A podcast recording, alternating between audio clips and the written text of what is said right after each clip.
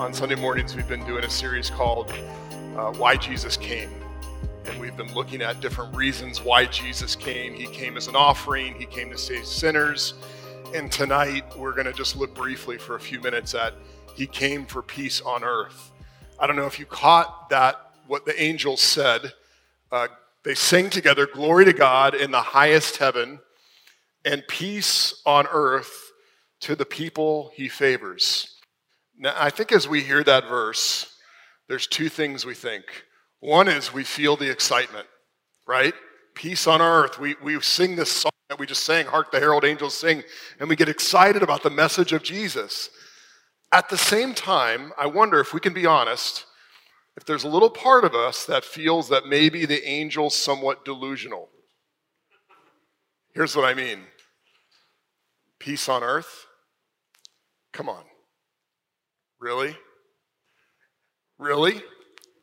I mean, in this moment right now, it doesn't feel like there's much peace as we roll through Christmas week up until Christmas. I mean, the COVID testing lines are really long this week. I continue to see videos pop up in my Facebook feed of violence and things like that that don't feel like peace. So we have to be honest and we have to wonder is there part of us that's excited, but if we can really question and go, is, did these angels get it right when they said peace on earth? And I know that you yourself, you even this week probably experience family conflict. You're probably wrestling with relational loss and your own brokenness. It reminds me, I used to have a conversation with a friend who wasn't a Christian, and I would talk about what God is doing in this world, and I would just explain to him how exciting it was, and he would look back at me and go, You know, I don't know. I just don't know. I just don't think that God's really working in the world in the way that you say He is. And maybe if there's an honest moment that we could have, we could say, I don't, really know if there's peace on earth like these angels proclaim. Uh, but we have to realize a couple things. One is that when the angels proclaimed peace on earth, it was no different back then than it is now. Uh, there was societal unrest. Uh, Caesar Augustus was in power. He was actually called the Lord, the Savior of Rome.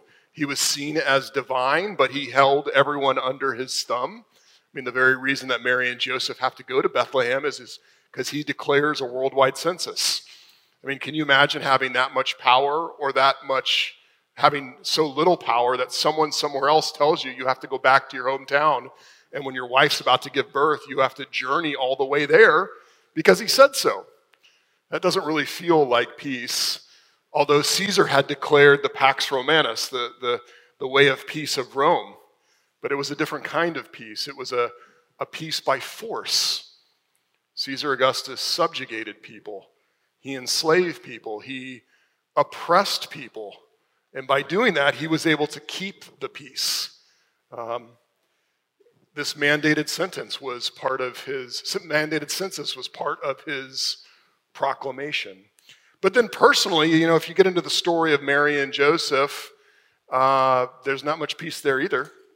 Mary's having an unplanned pregnancy.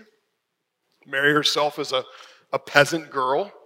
And although she's having a very special baby, there's no place for this baby to be born. That doesn't feel like peace either. But maybe if we reframe a few things, maybe if we even look at the difference between God's peace and how we view peace. Uh, maybe that'll help clarify what the angel's saying when he says, peace on earth to people he favors. First of all, we know that when Jesus comes, he talks about peace, but in John 14, he says, My peace I give to you, but I do not give it to you as the world gives. So, Jesus, although he's the Prince of Peace, his peace doesn't look like the way we think peace should look in the world. And that's because Jesus' peace is from God. It's, it's God's peace. And God's peace is not just the absence of conflict or the absence of turmoil or hardship. No, no that, that's not God's peace. God's peace is the word shalom. And shalom is a, a wholeness, it's, it's a harmony, it's everything working the way it was meant to be. When we say that everything's working the way it meant to be, we, we think of Eden. the Garden of Eden, where God and humanity worked together as friends. But we know that Adam and Eve sinned. They rebelled against God, and then sin came into the, in the world, and God's shalom was, in a sense, broken, like a mirror that has a rock thrown against it and fractures into a thousand people. That, that mirror still reflects something, but it doesn't work the way it's supposed to work. It's not in harmony. And in the same way, sin came in and, and fractured shalom so that it didn't work the way it was supposed to. But God is still a God of peace. And when the angels say peace on earth to people that God favors, they are proclaiming that God is restoring that fractured mirror. He's bringing his shalom, he's bringing that peace back into the world, a peace that pursues people who aren't at peace. I don't know if you caught the wording that the angels said to the shepherds.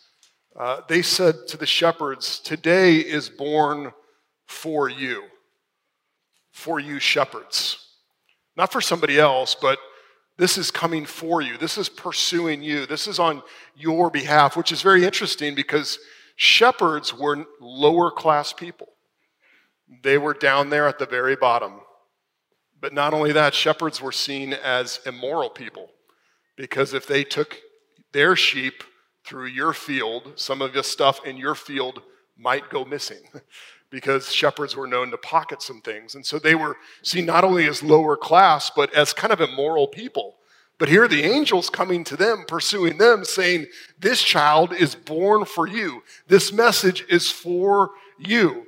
This is a peace that pursues you.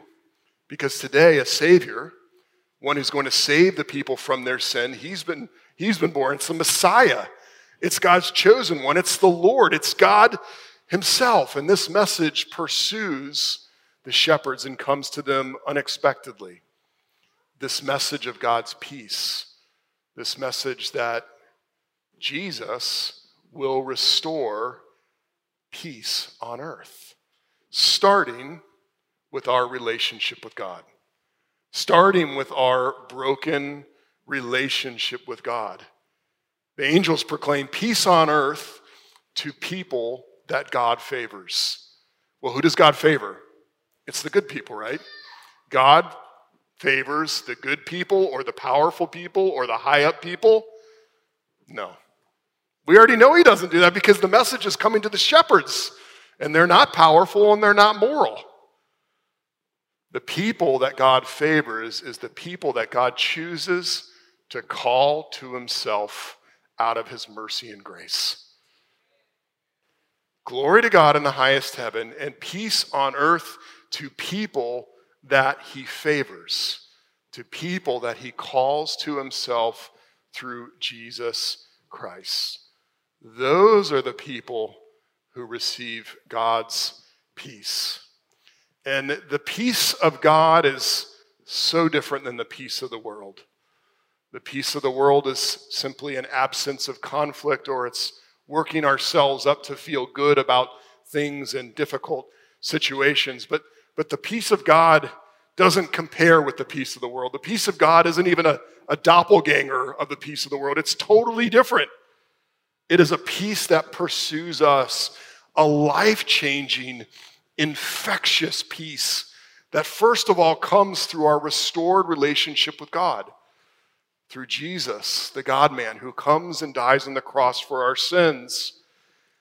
And because our faith is not cornered into one area of our life, but touches every area of our life, when we have relationship with Jesus, we have the possibility for peace in every area of our life.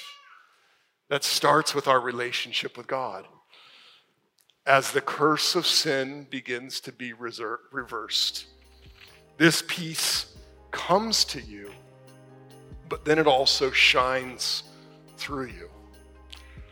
It comes to you, but then it also shines through you.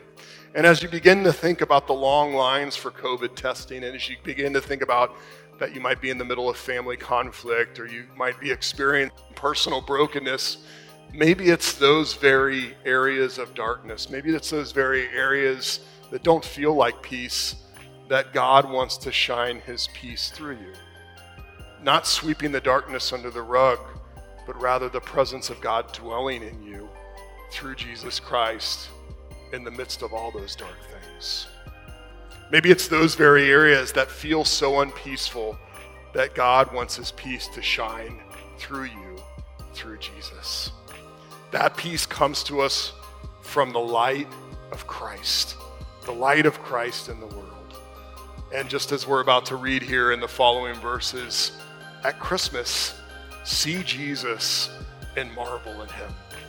When the angels had left them and returned to heaven, the shepherds said to one another, Let's go straight to Bethlehem and see what has happened, which the Lord has made known to us. They hurried off and found both Mary and Joseph and the baby who was lying in the manger. After seeing them, they reported the message they were told about this child, and all who heard it were amazed at what the shepherds said to them.